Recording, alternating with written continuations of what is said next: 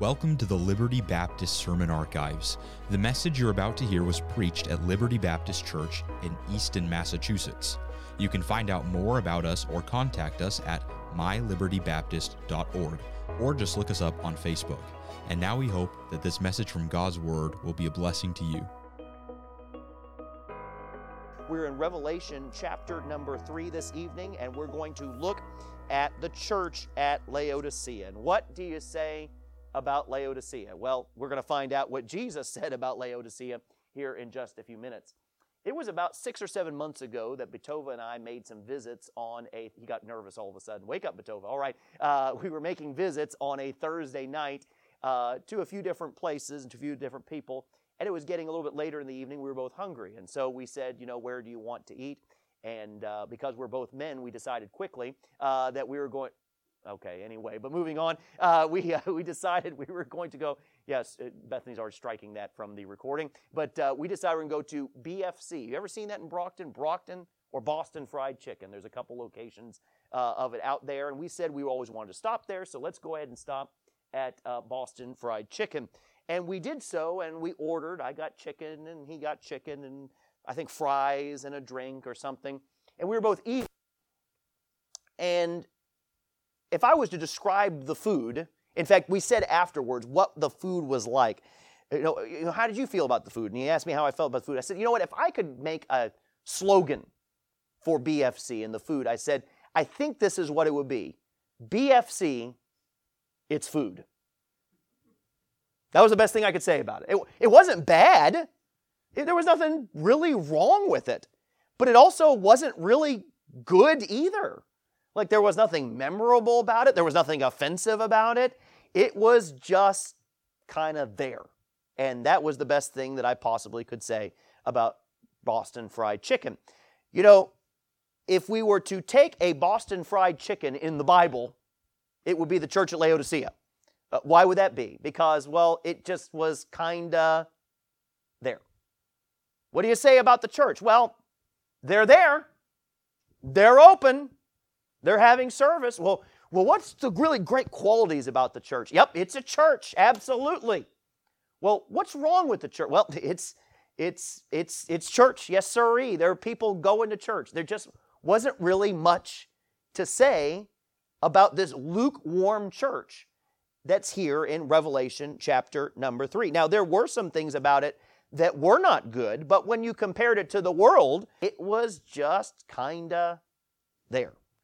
And when I think of what we should be as a church and what any biblical church should be, we don't just want to exist for the sake of existing. Well, what's the thing you could say about Liberty Church? Well, it's church. I would hope there would be a lot more that could be said about our church than just, well, yep, it's a church. They, they got a building. There's people that show up. Uh, they have Bible time and they sing songs. It's church. Well, we want to be more than that. And so here in Revelation chapter 3, Laodicea gives us a little bit of a roadmap of what we want to avoid with this lukewarm church in uh, Laodicea in Asia Minor. So we'll begin in verse number 14 and we'll read through to the end of the chapter where it says this And unto the angel of the church of the Laodiceans, write, These things saith the Amen, the faithful and true witness, the beginning of the creation of God. I know thy works, that thou art neither cold nor hot. You see that right there? I would thou wert cold or hot. So then, because thou art lukewarm and neither cold nor hot, I will spew thee out of my mouth. Now, you don't need to be a Bible scholar to understand when Jesus says he'd like to spew you out of his mouth. That's not a good thing, is it?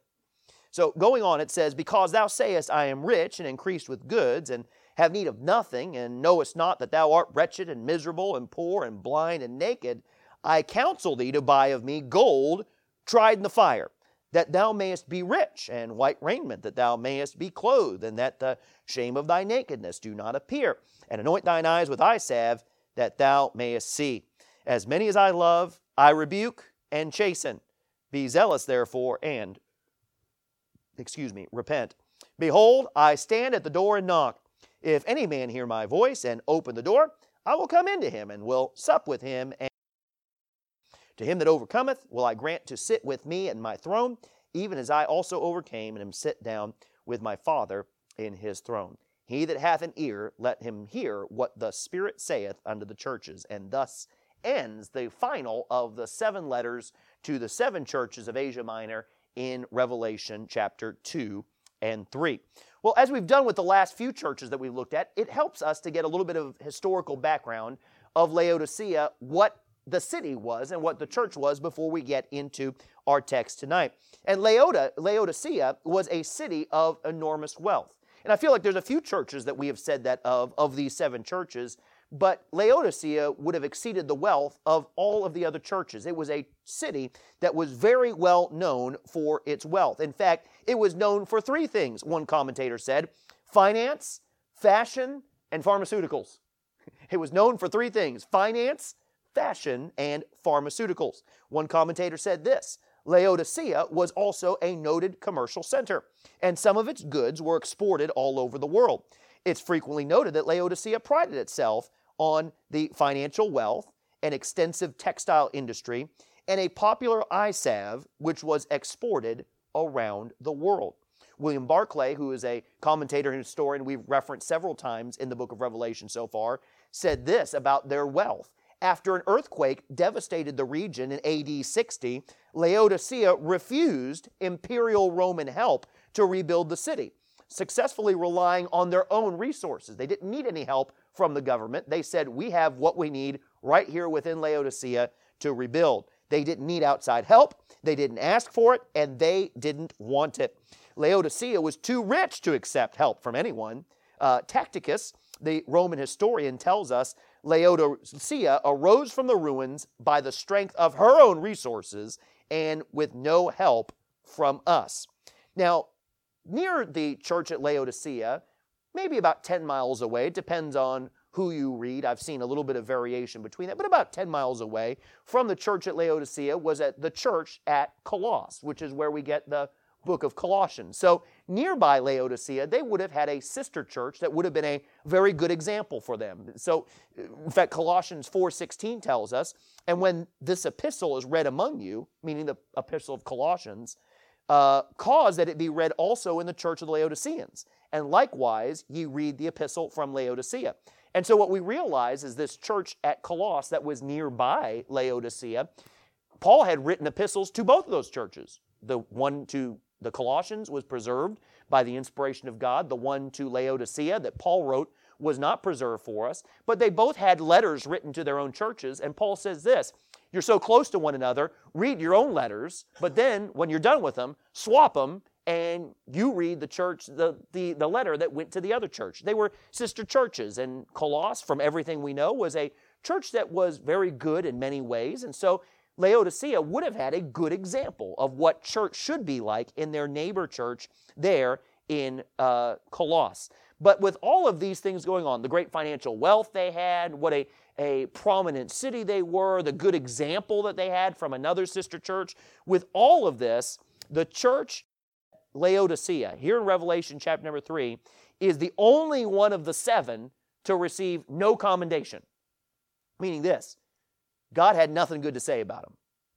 Now, listen, when people have nothing good to say about you, it could be that people's perceptions of things are skewed because that's kind of the way we are sometimes, isn't it? Sometimes we don't see things with the proper lens. But when Jesus looks at you and says, I don't see anything good in your church, you know you're in a bad place. And that's what happened to the church at Laodicea. Even Sardis, who we looked at a few churches ago, didn't have a lot good said about them, but at least in the church of Sardis, Jesus says there's a small remnant within that's holding fast. In Laodicea, there wasn't even any of that. Is they were cold, they were compromised, they were far away from God. And it's interesting, Laodicea, the name Laodicea, Laodicea rather, literally means the voice of the people. I think that's so fitting. In fact, it may be one of the most fitting names you'll find in all the Bible because coming from that church was not the voice of God. Coming forth was not the voice of the gospel of Jesus Christ. All you see when we read here in Revelation chapter 3 is the voice of the people. It's the people of Laodicea that seem to be the ones who were calling the shots. So, with all of that, as we've looked at with the other churches before, before we even get to the three points uh, of the commendation and the complaint and the charge, we see that Jesus gives his bona fides at the beginning of every uh, at the beginning of every letter, and he does so to be able to highlight a certain part of his character that's important for that church to understand. And we see that here in verse number 14, where it says, Unto the angel of the church of the Laodiceans write, These things saith the Amen, the faithful and true witness, the beginning of the creation of God. And so Jesus introduces himself in three different ways. He calls himself the Amen. Now think about that. Amen is something that we say in church. Well, amen is something sometimes some people say in church, but amen is something that people say in church, whether it's during the preaching or at the end of a uh, prayer or whatnot. But sometimes we forget that that word amen has a meaning. And that word means literally, so be it. That's why if you say amen during preaching, you're literally saying, I agree with that. So be it. Uh, if you actually break it down to its very simple etymology, it literally means this truth. It would be like if you heard preaching and you said amen, it's like saying truth, truth. You say, well, why is that important? Well, it's important because other people understand that what the preacher is saying is truth. It's encouraging uh, if you do that, and it encourages me uh, when you do that. But certainly at the end of a prayer, if someone's praying, someone says amen, and we all agree in our hearts with amen. Why? Because we're all saying what that person is praying is truth. But what does Jesus do? He calls himself the amen, meaning this so be it. He's truth. I mean, could Jesus be anything else but truth? He's the very embodiment of truth. As I've said before, he does not just display the characteristics of truth, he is actually truth embodied. Let God be true and every man a liar, as we said here before. So he calls himself the Amen to the Laodiceans. He also calls himself the faithful and true witness, meaning this this is not just a repeat of what he just said. He is the truth who will remain true to the Godhead meaning this that you know if someone is being true it doesn't necessarily only mean that they are telling the truth but someone who is being true is being loyal. They're being steadfast. Uh, a faithful and true friend we could say is someone who's going to stick by your side. Well jesus christ is the faithful and true witness meaning this he is going to witness uh, and be a witness of the truth of the godhead father son and Holy Ghost, and they are going to be together. There will be no separation between them. He is truth, and He testifies of the truth, not just of Himself, but of Father and Holy Ghost as well. But He also calls Himself the beginning of the creation of God. Now, there would be some who would look at a verse like that, verse number 14 of chapter 3, and say, Oh, Pastor, do you see what it says? It says Jesus Christ is created.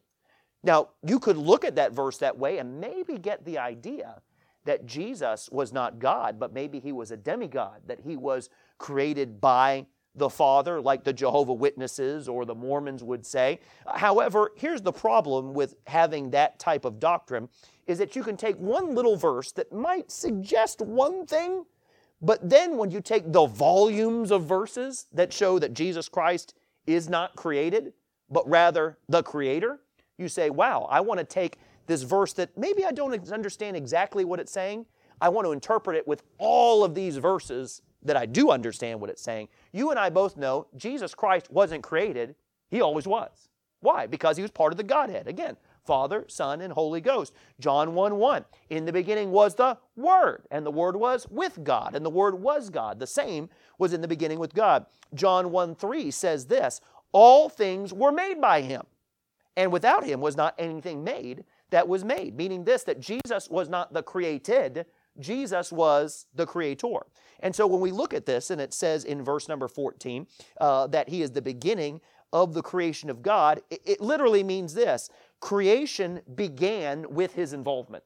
He was right there from the very beginning. It wasn't that the Father started and Jesus just swooped in at the end and then the Holy Spirit kind of just did his thing to kind of bring it all together, but that Father, Son, and Holy Ghost were all active in the creation from the very beginning. Why? Because the three were one, and they are one today. So Jesus says to these Laodiceans, He says, I am the Amen. I am the faithful and true witness. I am the beginning of the creation of God.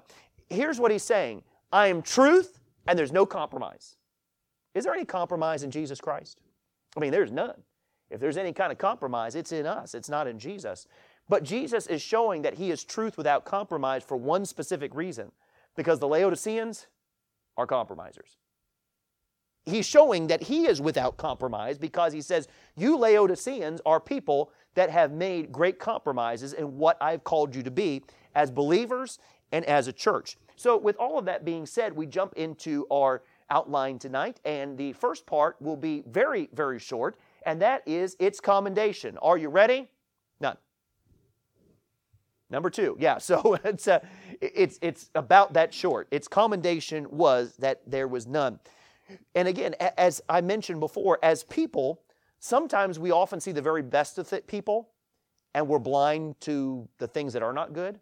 Or sometimes we only see the very worst in people, and we're blind to the good qualities that they might have. That's the way we are as human beings. And because we only see certain things, because we're not omniscient, we're not omnipresent, we look at things through our point of view. And sometimes that point of view does not always reflect truth. But here's the thing when God says, I don't see anything good about your church, there's no mistake about it.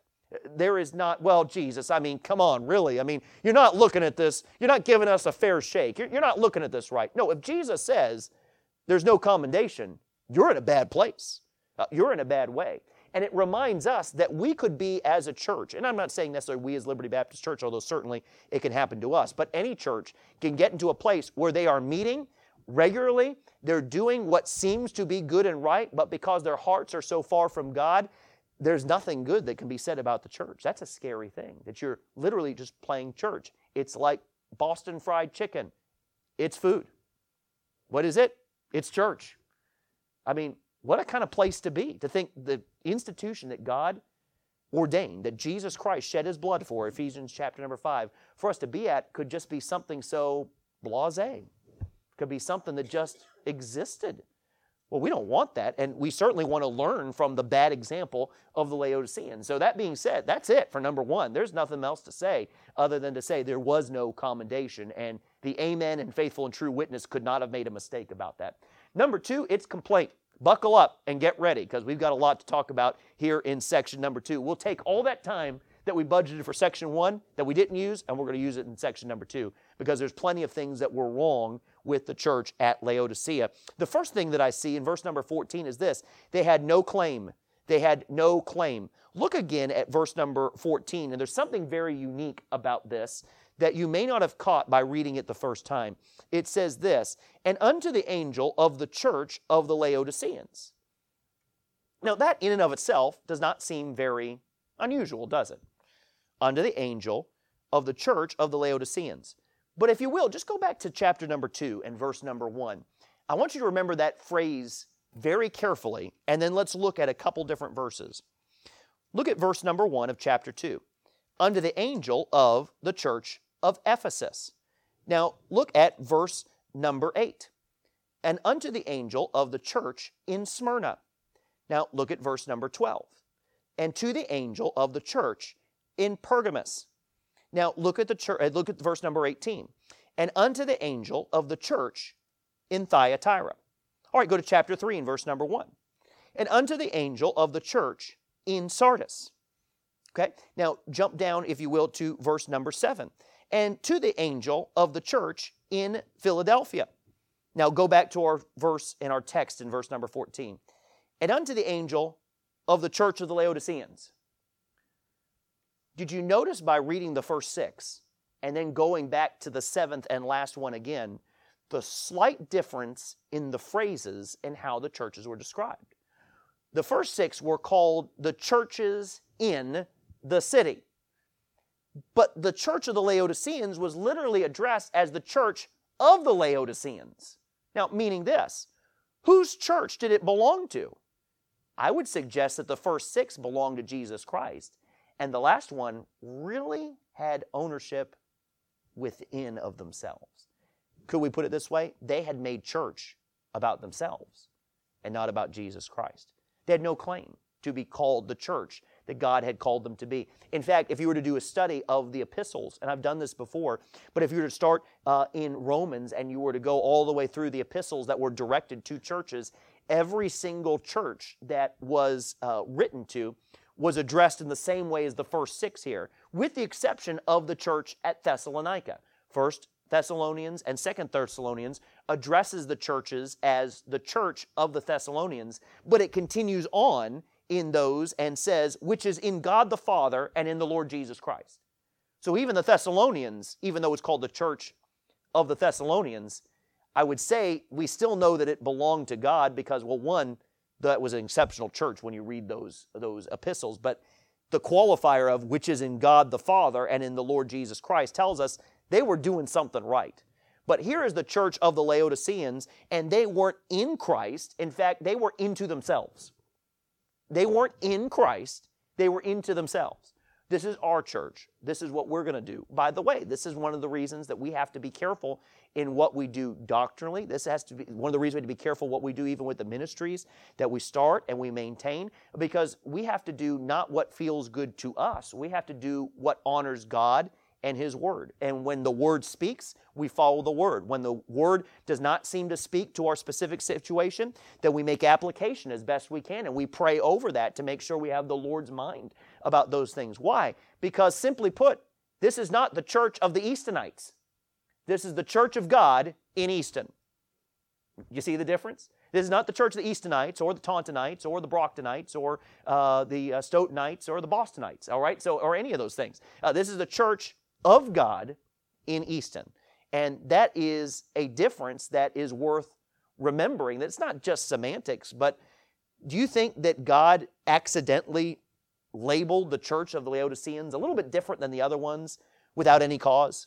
No, I think it was there for a reason to give us an example to realize one of the first problems that this church had. So, first of all, its complaint, they had no claim. But I also see this uh, they had no certainty. They had no certainty. Uh, look at verses number 15 and 16 again. You might be familiar with these verses already. I know thy works, that thou wert neither cold nor hot. I would that thou wert cold or hot. So then, because thou art lukewarm and neither cold nor hot, I will spew thee out of thy mouth. One commentator said this Has there been a greater curse upon the earth than empty religion?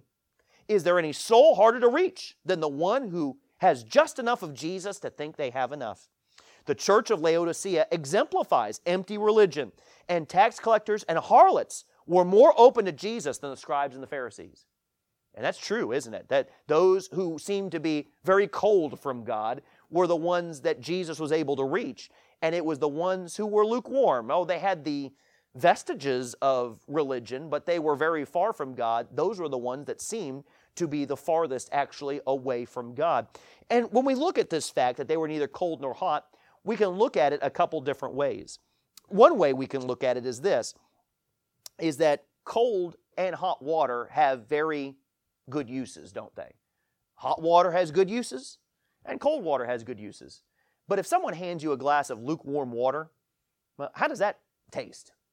Well, it doesn't taste very good, does it? It's uh, just at a restaurant just a few days ago, and I, they handed me a glass. There's no ice in it, and I could tell it was Boston's finest tap water. Uh, and uh, I love that dirty water. And uh, so uh, there it was, and uh, it was kind of like, you know, I can't do much with this. I would rather it was hot or cold. It just was kind of there. And so we could look at it that way that there just wasn't much use for them because they weren't hot and they weren't cold, and both of those have uses. Or it could be, as I was just mentioning, the fact that if they were hot, on fire for the Lord, God could use that church to be able to do what God's called them to do. Or even if they were cold, maybe if they were people that were cold to God, God could still use them to further his ministry. For example, the Apostle Paul. Before he became the Apostle Paul, he was Saul. Would you say he was cold or hot to the gospel when he was Saul before the road to Damascus? I would say he was sub zero, wasn't he? Uh, before because he was persecuting the church. He assented to the stoning of Stephen, and then he acquired letters from the Sanhedrin to not just persecute the church in Jerusalem, but then to go to far flung areas of Judea and beyond to take those who had left from Jerusalem and started splinter churches from, or sister churches, probably a better way of putting it, from the Church of Jerusalem, and to go uh, go to exterminate, and I use that term literally, to exterminate those churches and the people within those churches. That that's what his plan was to do.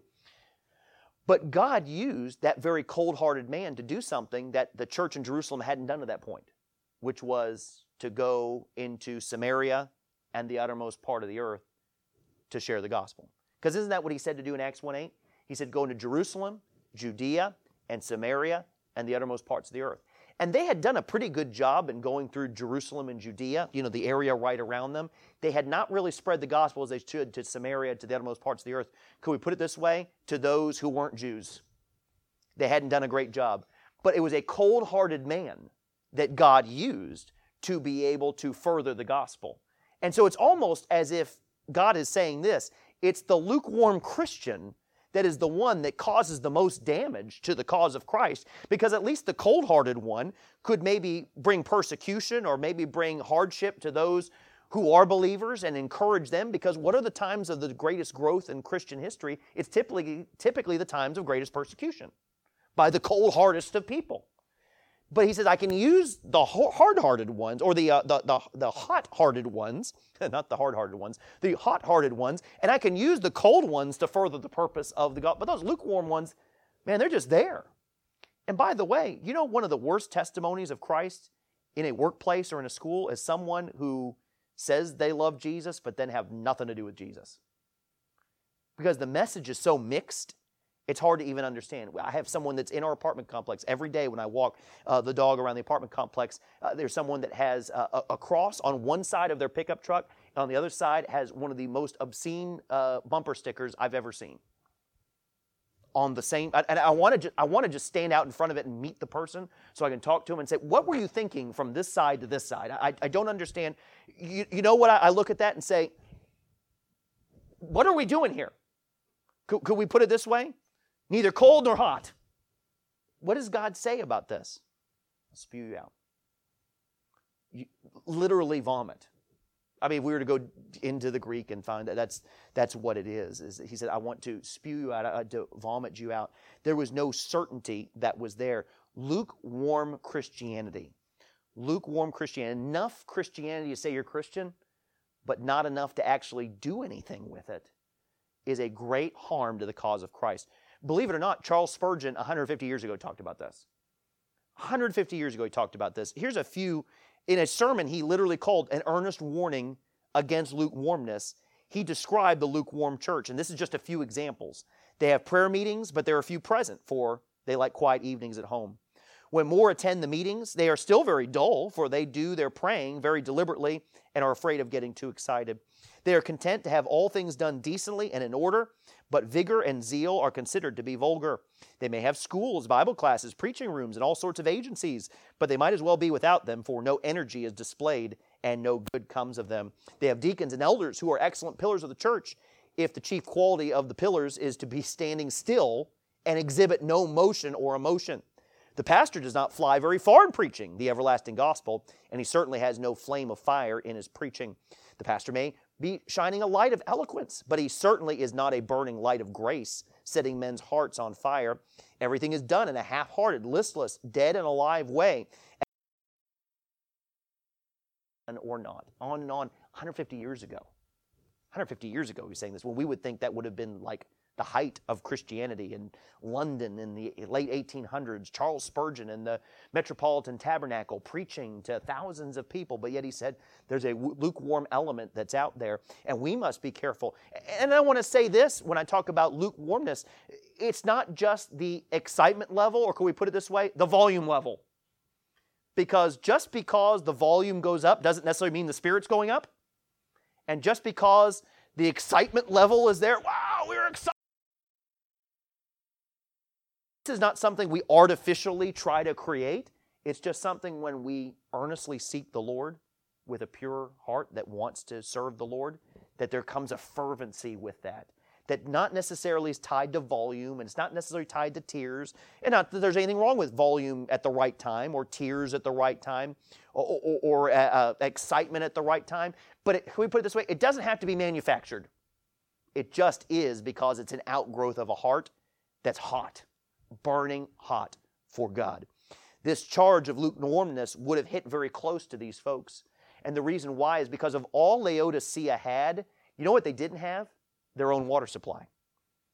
They had no water supply of their own. And this is where I love the Bible, is, is that the Lord is so thorough about so many things. There are no mistakes in the Bible. We know that, but I mean not just the, the little errors of it, but the words are so precisely put in there which is why you don't want to tinker with the words. This lukewarmness. See, Laodicea had not their own water supply. They had to pipe in their water, if you will, from six miles away. It was said that that hot spring that they received the water from would have cooled down, but it would not have cooled down enough to be cold and refreshing. So, can you imagine if you've ever gotten a really cold glass of refreshing water, maybe uh, from, from somewhere, and it's, it's just so good? Or you ever gotten water from the hose and it's been sitting outside for about, you know, a month? You know the difference, don't you? you and you got to wait the, that water go through until you can get down to where it is. Of course, you probably shouldn't drink through hoses anymore, but uh, we all did and we all lived, right? So, but anyway, we wouldn't recommend those kids back there do it, but uh, we, we're all fine. I mean, we're, we're good. So, anyway, um, but uh, uh, that lukewarm water, it's like, oh, this is disgusting. But that's the way Jesus is literally speaking to them where they are. They had lukewarm water, and he says, You know that lukewarm water you drink? You're that water. And you know how you don't like it? I don't like it because you are not cold, you're not hot, you're just kind of there. So they had no certainty, but I also see this they had no commitment. They had no commitment. Trying to go quickly here. Look at verse number 17. Because thou sayest, I am rich and increased with goods and have need of nothing, and knowest not that thou art wretched and miserable and poor and blind and naked. They thought they had so much, but spiritually they had nothing. They had big bank accounts, they had great wardrobes, they had wonderful houses, but spiritually they were bankrupt of what God had called them to be. Says, Because I counsel thee uh, to buy of me, of Jesus, gold tried in the fire. Meaning this, you know, a little bit of persecution would do you well, he's telling them. A little bit of the fire would help purify who you are. Gold uh, tried in the fire that thou mayest be rich, and white raiment thou mayest be that thou mayest see. Do you remember when I was talking to you earlier about William Barclay, how he said one of the pharmaceuticals that they were so well known for was a famous eye salve? And again, not an accident that Jesus said this. He says, You know that eye salve that you're so fond of and that makes your city so much money? That's what you won't need. He says, But I'm not talking about a physical eye salve to help your physical eyes. He says, You need a spiritual eye salve to help your spiritual eyes see. He says, Because you're seeing things incorrectly you're looking at things through dollar signs. You're looking at things through spreadsheets. If I was to update this today, you're looking at things through the stock market going up and down. He says, but you need to clean your eyes off and see things the way that Jesus Christ sees them. I would say this that Jesus Christ is more concerned about the eternal than he is that the stock market went up or down today. Now, Jesus is involved in all things. I'm not saying that he's, he's abandoned some areas of life or anything like that. We, you understand that. But I'm talking about the things of eternal value and good he says this is what you need to focus on. But you're so focused on these other things. Get that eyesight. He says, you think you have white raiment. He says, but but you're you're unclothed the way you are. You're naked. He says, you need the right kind of clothing. He says, you need to have that clothing that I have clothed you with. Uh, much like Adam and Eve, when they were on their own, what were they? They were unclothed, they were naked, and they were ashamed. Uh, uh, but He clothed them, and He clothed them in a way uh, that was different than what He's speaking of here, but it's the same idea. He's going to give them dignity, true dignity. He was going to give them a covering, a true covering, not whatever they thought that they had. And then finally, just going quickly, verse 20, they had no commitment. Behold, I stand at the door and knock. If any man hear my voice and open the door, I will come to him and will sup with him and he with me. This is one of the more well known verses in all of the Bible. You'll hear it often, Behold, I stand at the door and knock. And oftentimes when you hear this verse, it's usually spoken at the end of a sermon, compelling sinners to come to trust Jesus Christ as their Savior. And I will say, could that be used in that way? It could. I certainly don't think it would be twisting the scriptures to say that Jesus is knocking on the door of the heart of the unsaved, trying to compel them to be saved. I see that could be a proper application. But is that the primary application that we find here in Revelation chapter 3? The answer is no. He's actually talking to an entire church. And listen, when you think about this, in some ways it's even more sad because before someone's saved, Jesus is on the outside wanting to come in, right? But imagine a church that Jesus Christ and he says this I'm outside, and why won't you let me in? Open the door. Now that's sad. There are times here, I lock the door sometimes when I work during the day, and it's not because I don't want anyone to come in. A lot of times the wind will catch the door um, if it's a windy day, and uh, and I, I keep thinking someone's coming in and no one comes in and it, and, it, uh, and so I, I, will lock the door. But there have been times, even the last couple weeks, there's a couple of, of you guys that, that are, are here now that did this. I can hear the door go. I can hear the shaking of the door, and then whoever it is gives up and they go back to their car or their van and go. Well, if I hear that, you know what I'm going to do? I, I get out of the, the chair. I don't just I don't come out from under the desk and say, "Oh, no, never mind. I'm back under the desk again, hiding." No, I, I, I go to open the door and let you in because that's what you wanted was to be able to come in and you needed me to let you in. Uh, could you imagine not a church member trying to get in on a random day, but could you imagine Jesus Christ knowing that a church was meeting? And the illustration that he gives is this I'm standing on the outside and you've locked me out. And I'm not going to come in. Now, could he force himself in? Well, well sure he can. He, he has all power and all authority. Will he force himself in? No. You know what he's going to do? He's going to knock. And you know what many churches do if they're not careful and what the Laodiceans did?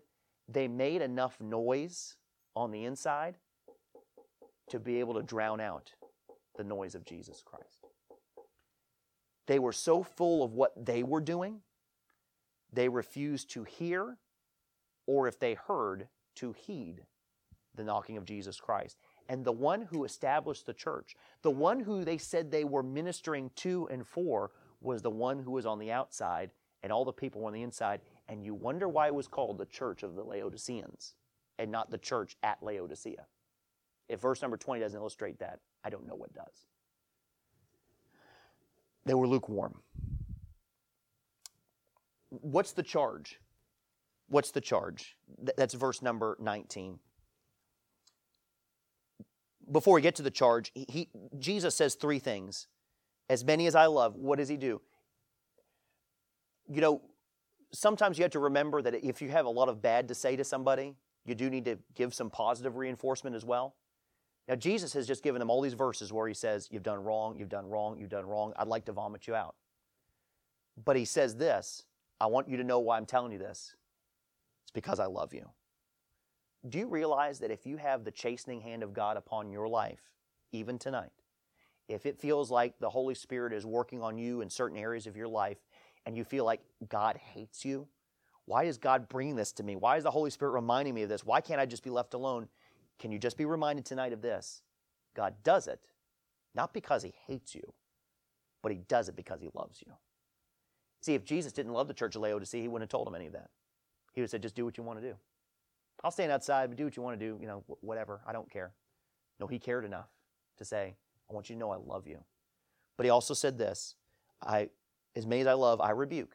He said, I'm going to tell you what you're doing wrong, and I will chasten. That means I'll punish you when I tell you what you've done is wrong and you won't get it right. But what is his charge to them? Be zealous meaning this get warm up, heat up, and repent. You need to be zealous. They weren't zealous for anything, they were just kind of blobs sitting in church. But he says, be zealous and repent. In Revelation uh, 3, verse 20, there's a famous painting by a man named William Holman Hunt, which is called The Light of the World. You, you can look it up later. It depicts Jesus standing outside a door with a light in his hand. He is knocking on the door. When that painting was first finished, a man looked at it and commented to the painter, You made a mistake. And Hunt asked, Where is the mistake? The critic said, You forgot to paint a handle on the outside of the door. And Hunt responded, There is no mistake. The handle is on the inside. Jesus knocks, but those on the inside must open the door. I like that. Hey, Jesus is knocking. It's up to us to open the door.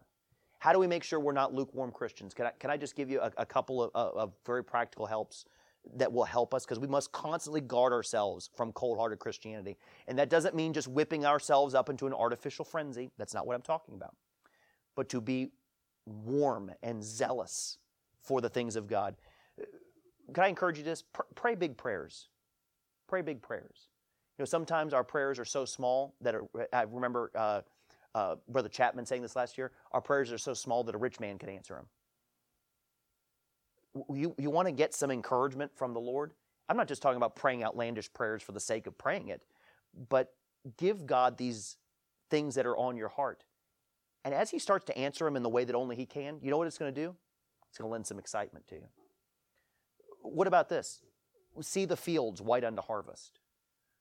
It'll increase the burden, it'll increase the zealousness you know, the last week or two, just going down to Boston, and, this has happened this way for the last three, uh, two years, really two and a half years that I've been at BMC, but especially the last year or the last week or so, as I had to take AJ. There are so many people that are hurting in downtown Boston, and you think of of of the methadone mile, but then just one block away, you have five million dollar brownstones within one block. I mean, it's that stark. And it would, it, would, it would help a lot of churches that take missions trips not to go down the Freedom Trail, but to walk down Mass Ave. And you know what it'll do? It'll get some of that lukewarmness out.